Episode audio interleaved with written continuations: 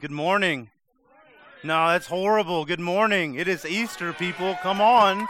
Um, it is Easter. Jesus is alive. And uh, this morning, because of that, we got something to celebrate in this place. Man, we're not talking about some old out of date story or some fairy tale. There is a man named Jesus who came and died on a cross. They put him in a tomb, and about 2,000 years ago, he exited on his own three days later. And that's something to celebrate this morning. So I don't know where you're at, 11 o'clock, but let's get some energy behind this thing. Ready? Man, um, good morning. Just ready to be with you guys. If you got your Bible, we're going to be in the book of Mark, so you can go ahead and flip open to that. I'm surprised if you were here at 9. Um, but um, just through the power of Jesus, I'm just praying that His Word is what it says it is. It's living, right?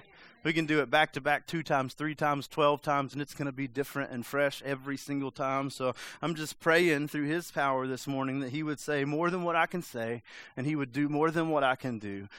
Um, this morning, I want to say to you, if it's your first time, welcome. Um, I, I, would love to meet you after. My name is Brad, if we haven't met, and uh, just a pleasure for you to be here with us this morning and to celebrate this um, amazing, amazing thing that is the resurrection of Jesus. So, this morning, if you have your Bible, we're in Mark 16. And just to catch you up, because we're at the resurrection, um, we've, we've got a little time lapse here between Friday, where we met downtown and celebrated the cross, right? And most of you, you must not been there. It was, it was better than that. Um, man, just such an amazing thing, and we'll talk about that last, next week. But uh, to see people uh, all over the room just stand and say, "I want to put my faith in Jesus," and uh, man, it's just such a good thing to watch uh, because our, our God is still the God who saves. And it doesn't matter today if you've been to church one time or a million times. Jesus is ready to meet with you today. And uh, we left on the cross on Friday, and Jesus had just breathed his last breath. He said, It is finished. And he closed his eyes, and Jesus literally died.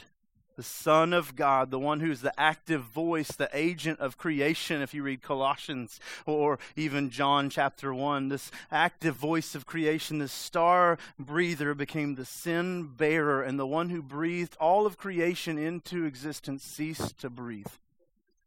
Jesus, the Son of God, died.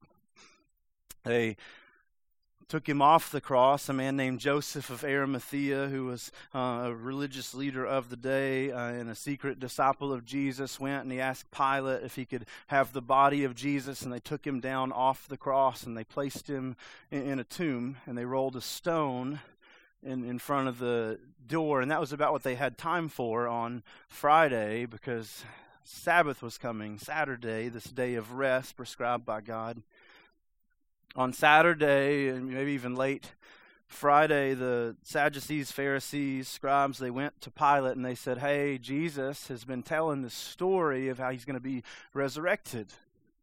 We need somebody to come and we need him to guard the tomb because we don't want the disciples to come in and to steal the body and to start spreading the story of the resurrection.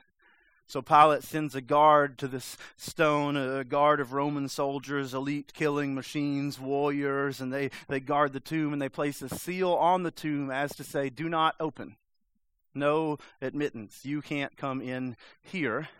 And I don't know about you, but if I was a disciple and I was tempted to steal the body, the moment I realized I'm a fisherman and he's a Roman soldier, that probably would have killed the plan for me. So, all day Saturday, it's the day of rest, and the disciples can't do anything. They can't go and, and visit the grave of their friend Jesus. He's just in the tomb that day. Um, and that brings us to where we are in the story in Mark 16. And it says, When the Sabbath, this day of rest, was over, Mary Magdalene, Mary the mother of James, and then this weird name, Salome, um, or however you're going to say that when you go home, brought spices so they could go, or bought spices so they could go and anoint him. Now, we think that this is like early on Sunday morning normally when we hear this because the way our dates work, right? We have a day that ends at midnight and a day that starts at midnight. That's how it works for us, but that's not how it is in, in Jewish culture. They don't work off the same calendar that we do and they don't see days and time the same way that we do. So their day actually changes when it starts to get dark. You go all the way back to Genesis, and we see that God started creating everything, and there was darkness, and then God created light. Dark, God, darkness was first, right? God created darkness, and then He created light.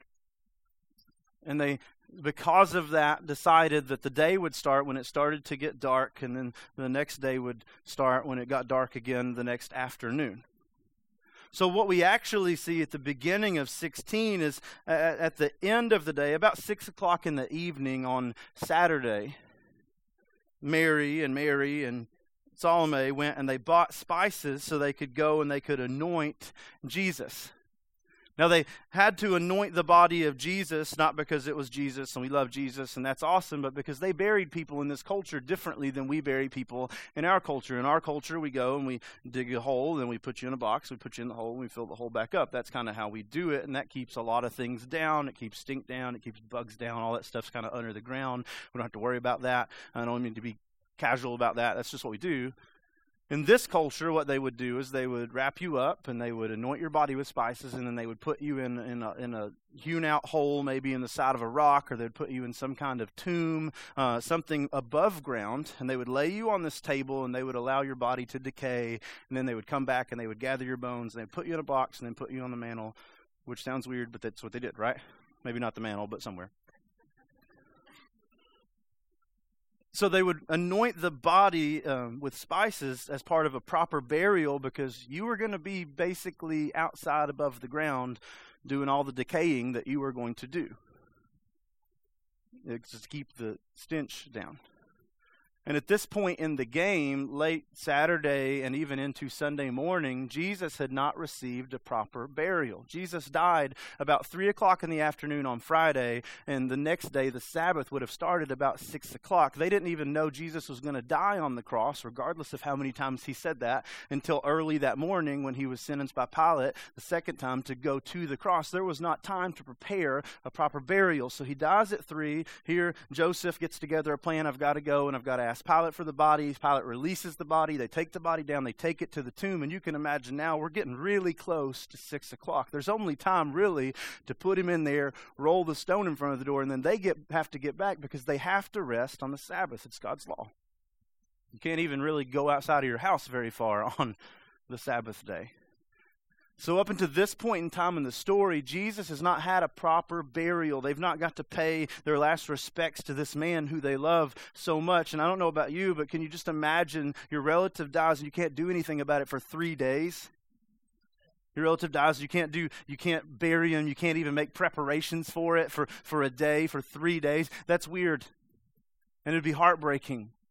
And this is the story that we're kind of crawling into in this moment. And it says, when the Sabbath was over, or about 6 o'clock on um, Saturday evening, as we would know it, when Sunday would have started, Mary Magdalene, who is a person that we'll talk about one day, and Mary, the mother of James, who's a person we'll talk about one day, and Salome, they're not the heroes of the story, but they're good footnotes. Uh, and Salome brought spices so they could anoint Jesus. And they had to buy that and they had to take it home and they had to prepare everything and get it ready. So now we're kind of later into the night and they in two very early in the morning. Now we've passed midnight, we've come back around on the clock, and we're kind of getting towards daybreak the next morning. Very early in the morning, on the first day of the week, which is Sunday, they went to the tomb at sunrise. Now, if some of you guys are here and you're like, I'm pretty good at math, and I realize that Friday Jesus died and they placed him in a tomb, and then Saturday he was in the tomb the whole day, and then early Sunday morning he was resurrected, but you're telling me that's not three days, um, then that's awesome and that's great. But in Jewish culture, um, you don't have to have a whole 24 hour period to equate to a day, right? Like if Jesus would have died right before um, right before Saturday started, about 6 o'clock, right, Friday night, right before that next day started, even if it was a minute before, two seconds before, that counts as a day. One part of a day equates to a whole day. So Friday, he died about 3 o'clock. That next three hours counts as a whole day in Jewish culture. That's how it works. You don't have to agree. That's just how they do it, and that's the audience God is talking to. And then Saturday, um, that was a whole day. So there you can be on board with that. Amen. Hallelujah. 24 hours. And then Sunday morning, if he stayed in the tomb for one minute past whenever the next day started, started, we were good. So like six o'clock Saturday night, Jesus could have just got up out of there, right? Like that's that's the end of it. That's the next day. And that's three days. And God's not asking you to agree. That's just what He's saying. And it's true because God's saying it.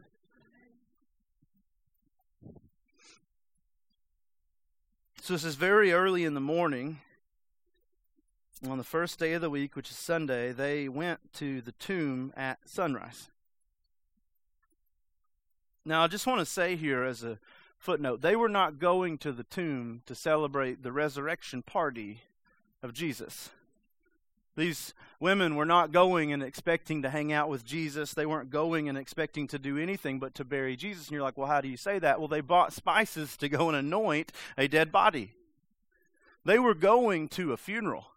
They were going to properly bury their friend Jesus. And it doesn't matter how many times Jesus said he was going to be resurrected. If you would have saw what these women saw, it would have been nearly impossible for you to think anything could go beyond that. Right? Jesus was brutally murdered on a cross. He was punished for innocence. They nailed him to a cross. They beat him beyond the point of recognition. And they watched him hang for hours, bleeding as he was suffocating on his own blood. And then he died. And people don't just come back from that, right?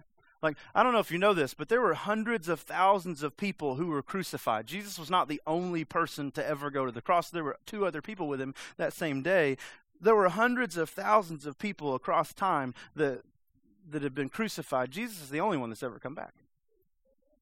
They were not expecting to go to the tomb that day and find a resurrected Jesus. They were expecting to step into a funeral.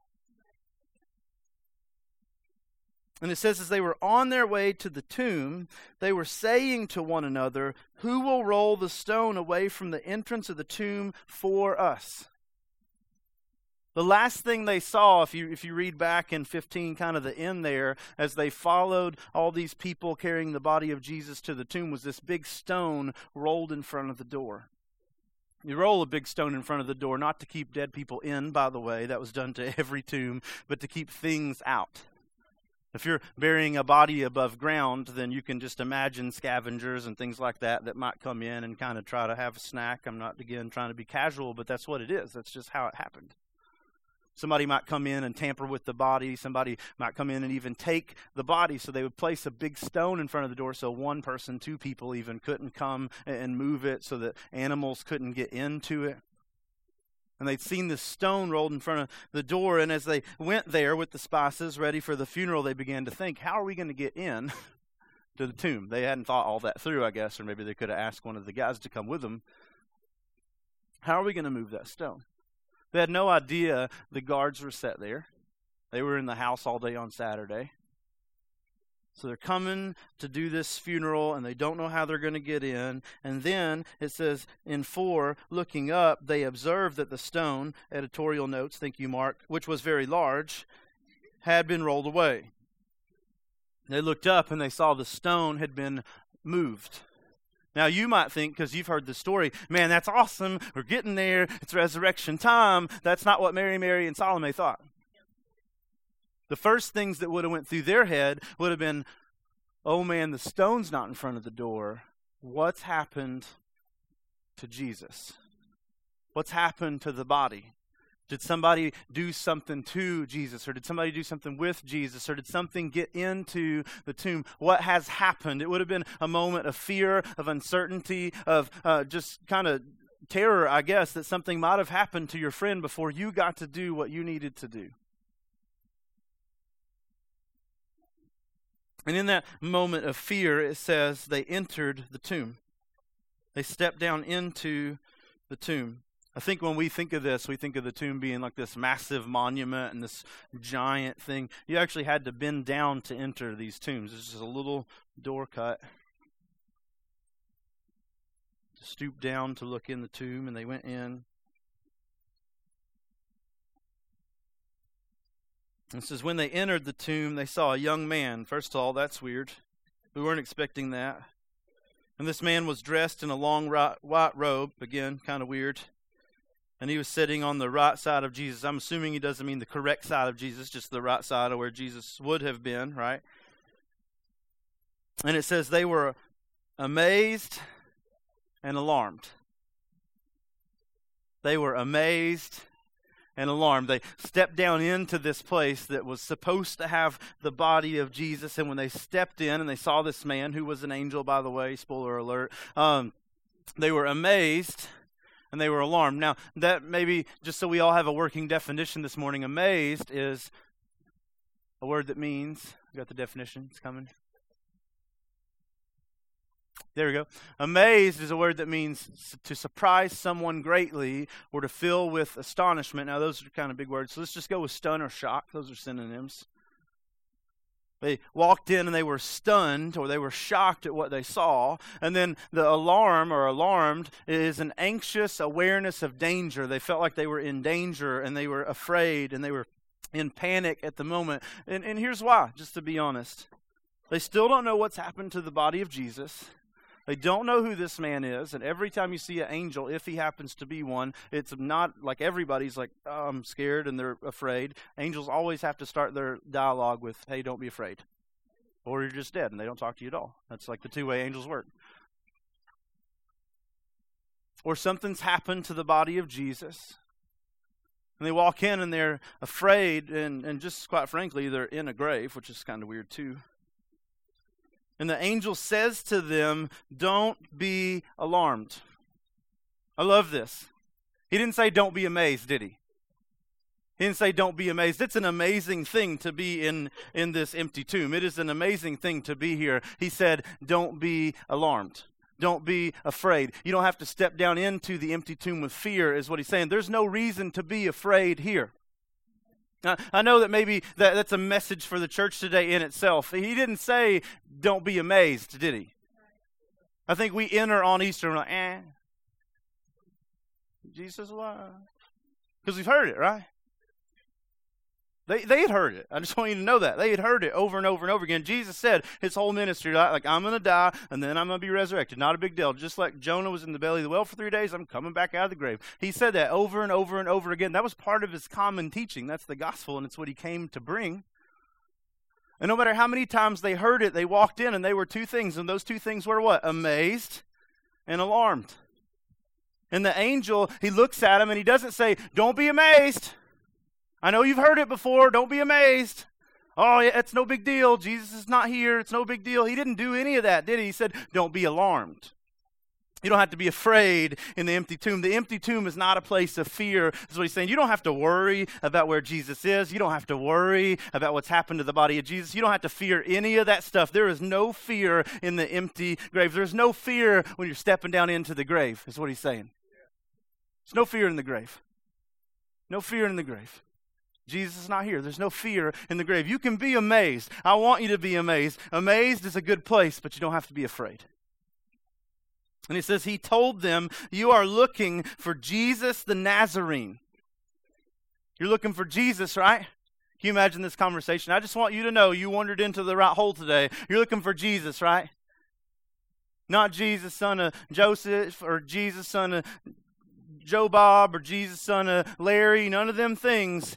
But Jesus of Nazareth, that's the one you're looking for, right? Jesus of Nazareth, that's the guy. Everybody on the same Jesus with me. I just don't want you to be thinking you wandered into the wrong hole or you took the wrong turn. I want you to know you're in the right place. You just come at the wrong time. You want to see dead Jesus, you should have come yesterday. He's not dead anymore. You're looking for Jesus of Nazareth. And he goes on. He's just like, I just want to clarify Jesus that's been crucified. You're looking for that Jesus, right? Like just a few days ago, they took him up Mount Calvary. They put spikes in his body and they beat him beyond the point of recognition. That guy, like he suffocated on his own blood. That's the Jesus you're looking for. The one that Joseph brought and he placed in this tomb in that spot. That's the one you're looking for, right? I just want, before we go any farther, I want you to know this is the guy we're looking for. You didn't wander into the wrong hole today. You're not in the wrong spot today. This is his place. And then he says something weird, something that they would have had to get a dictionary to look up. There wouldn't have even been a word in the dictionary for. He says this He has been resurrected.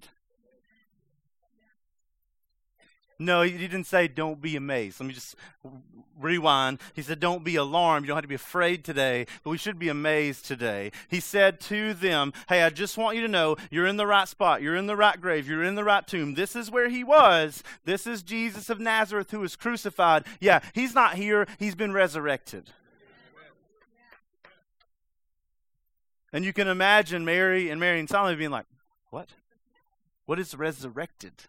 Could you, could you pull out your dictionary and just tell me what resurrected means? Because I've never heard that word before. It's never happened before. So here's resurrected, because I want you to understand exactly what the angel is saying. Resurrected, or to resurrect, is to restore a dead person to life. Not restore a sleepy person to awakeness or restore a fainted person to alertness. There's religions that preach that about Jesus. That is not what the angel said. He's not saying, oh, he swooned in the tomb. He's saying he was dead. They killed him, they murdered him, they put nails in his body, and he quit breathing. That's the guy you're looking for, right? Well, he's not here He's been resurrected. He was dead. I want you to know that before anything else. You can never appreciate the resurrection until you understand that he really did die. It really was painful. It really did hurt. It wasn't easy on him. It felt just like it would if we drove nails into you. The Son of God, it says in, in Philippians, right? He didn't use his equality with God as something t- for his own advantage. In other words, pain hurt.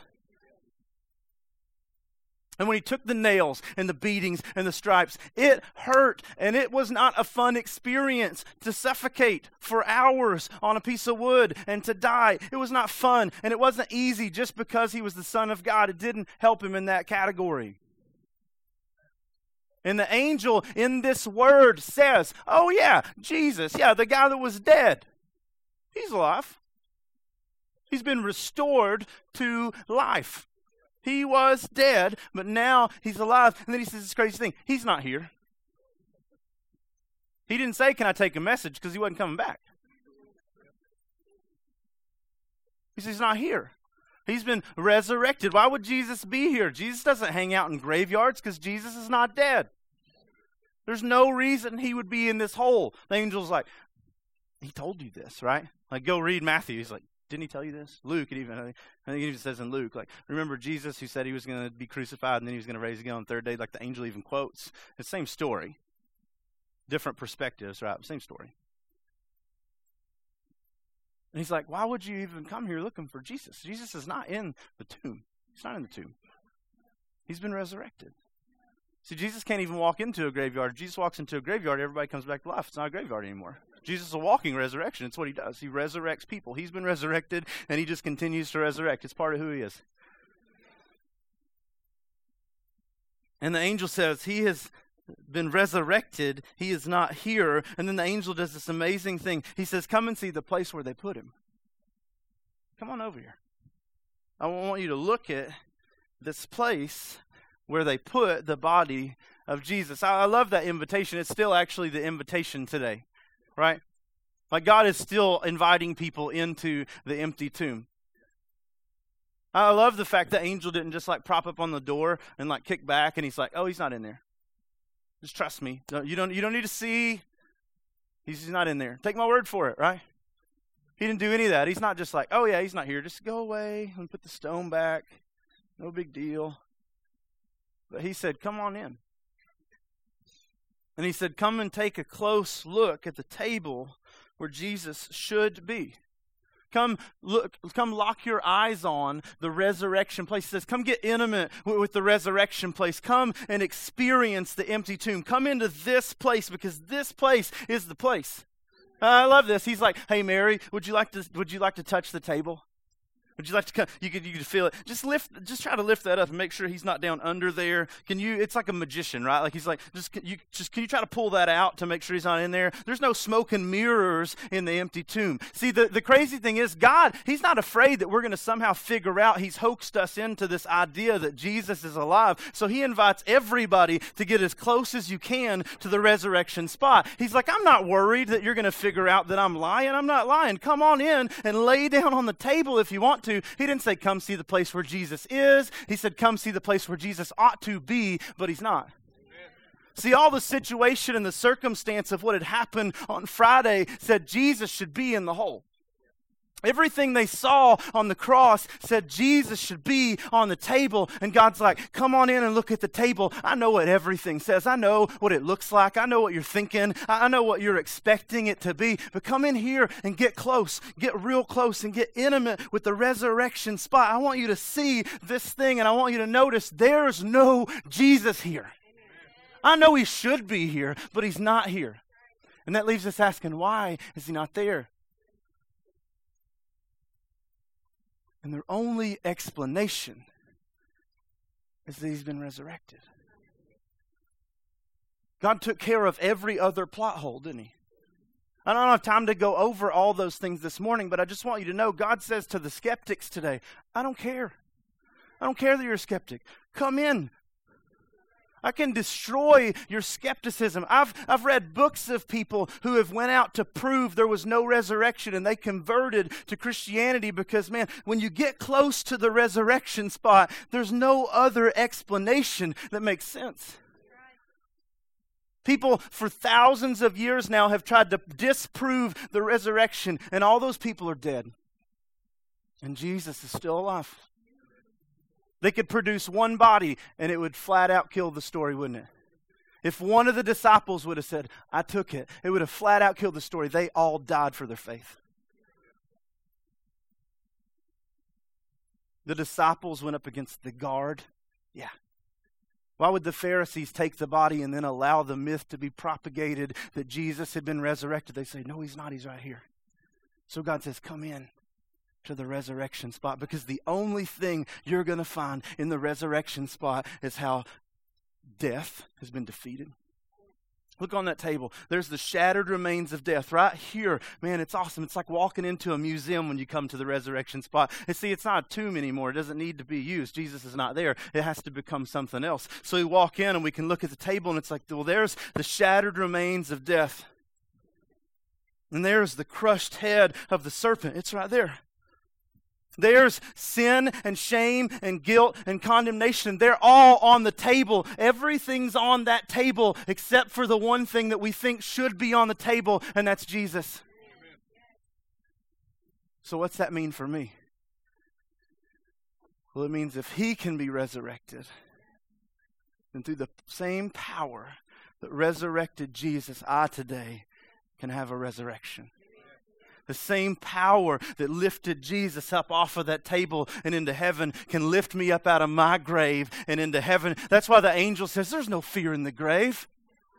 It wasn't just that grave. He was talking about every grave. Oh, be amazed. Be amazed that life is an opportunity. Be amazed that hope is a thing for you. Be amazed that you can get up out of this grave and be resurrected up into heaven. Be amazed at that because all of that comes through this spot. Come and look.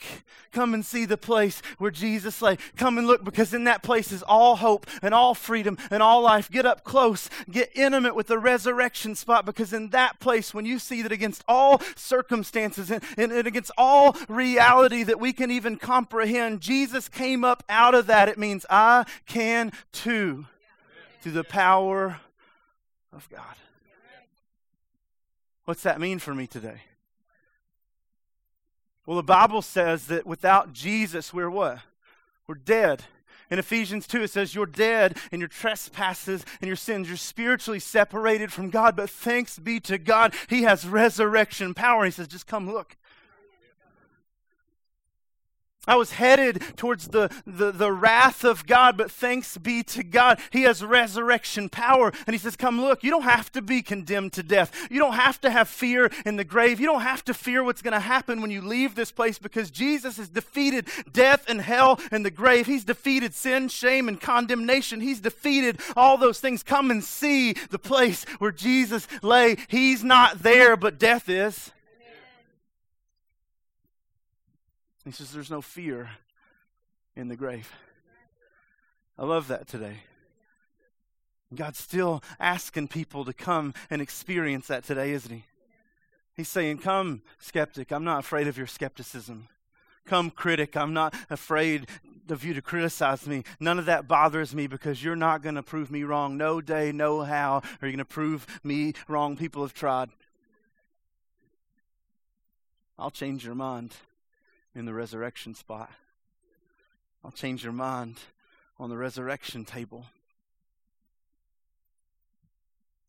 See, in reality, I should be dead. That should be me. You're like, not physically, probably. I mean, probably not. I've done stupid stuff, but I'm, you know, so physically maybe I'm good, but spiritually I should be dead. I should be separated from God. I should be on my way to an eternity separated from God, under the wrath of God.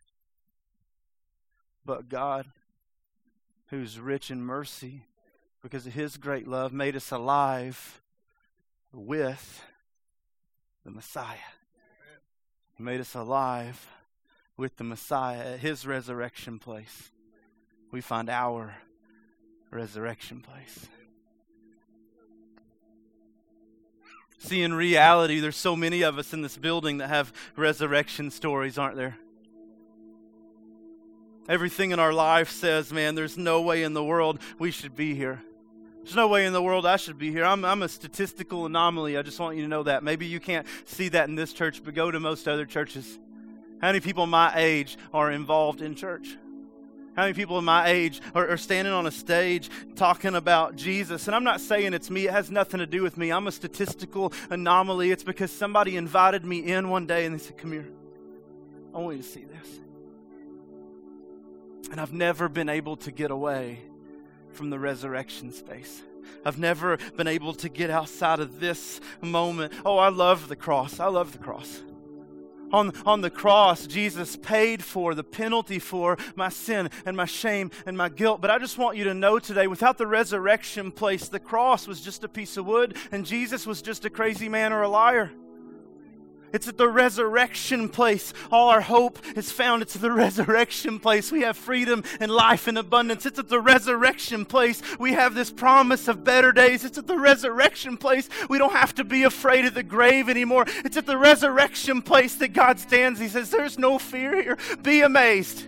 Be amazed at what I've done. Be amazed that He's not here. And be amazed that you don't have to be here either. It's at the resurrection place. Some of you guys have had situations in your life that you shouldn't even be on the planet anymore. Some of you guys have been addicted to things and God's called you out of those things. Some of you guys have been involved in things and God's called you out of those things. And that's a story. And I just want you to know all of those stories are tied to that story. See, the reality is today we all have an opportunity for an empty tomb. But our only opportunity for the empty tomb is tied to His empty tomb. And God today is saying, Come see. Come see. All you who are weak and weary and heavy laden, come see. All you who are burdened down in sin and beaten down by guilt and shame, come and see. There's an opportunity for resurrection. You don't have to live under the power of sin anymore because our God is a resurrecting God. You don't have to live under the weight of shame anymore because our God is a resurrecting God. You don't have to live in this boat of condemnation anymore. That table is broken and it's over. You can come and see where condemnation used to be, but today we have have something else. We have a resurrection through a resurrecting God.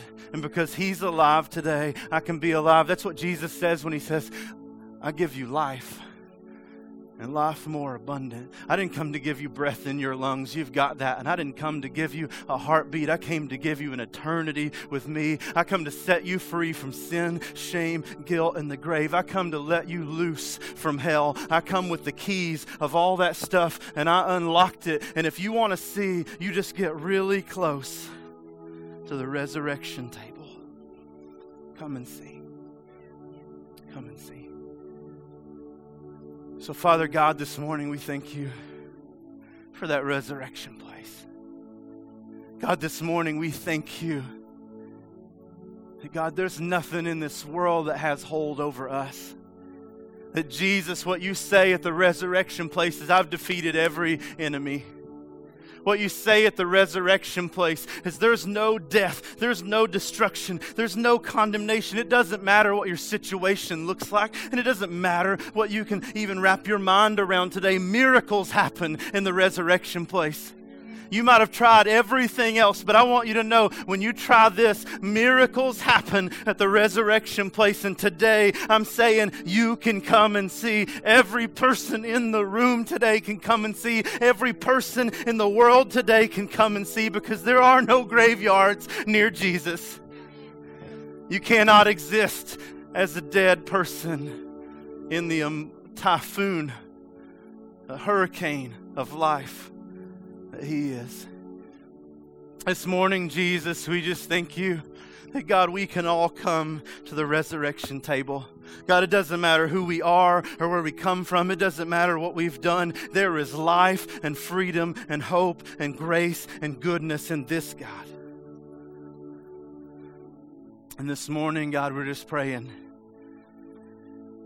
that God, you would just call that God, you would cut in the dark, that you would cut into the death, and you would say this morning, Come to the table.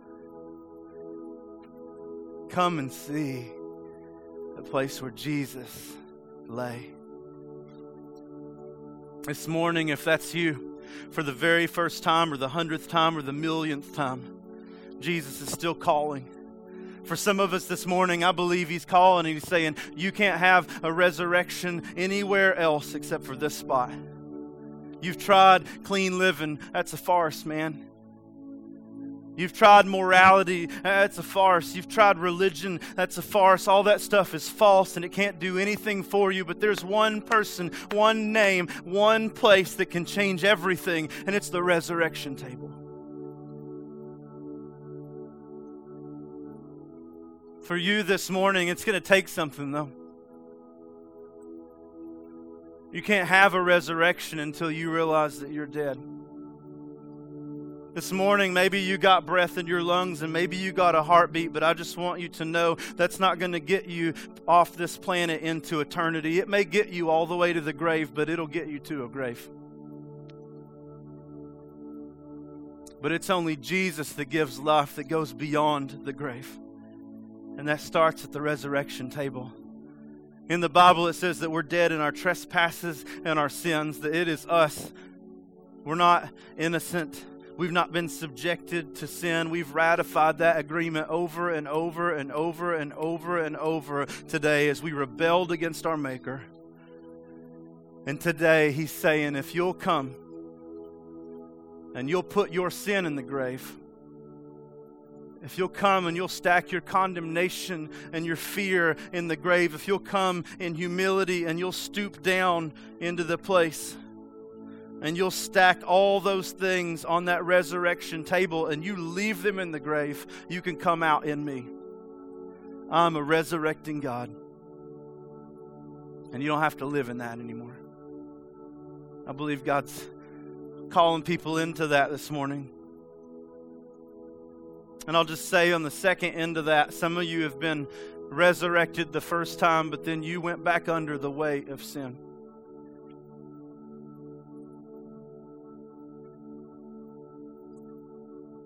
You went back under the weight of guilt. You went back under the weight of shame. You went back under the weight of worthlessness. You went back under the weight of I'm not enough. You went back under the weight of addiction. You went back under the weight of all these things that the devil's trying to stack on you. And Jesus is saying, Don't you know? You have been resurrected.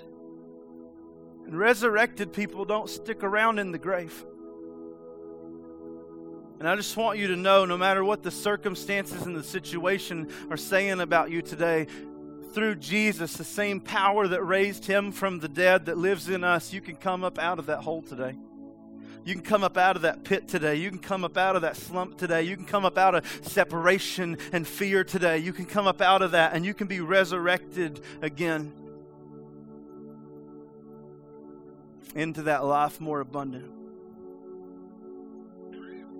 So today, I just want to say this. If that's you, either one of those things, I want to ask you just to come and pray. If you want to, you can stand where you are and pray. There's no magic in the front of this room. You can grab somebody sticking around and tell them to come pray with you, or you can just sit where you are and lift your hands. God sees you and He knows you and He hears you. And if you'll pray, He will answer.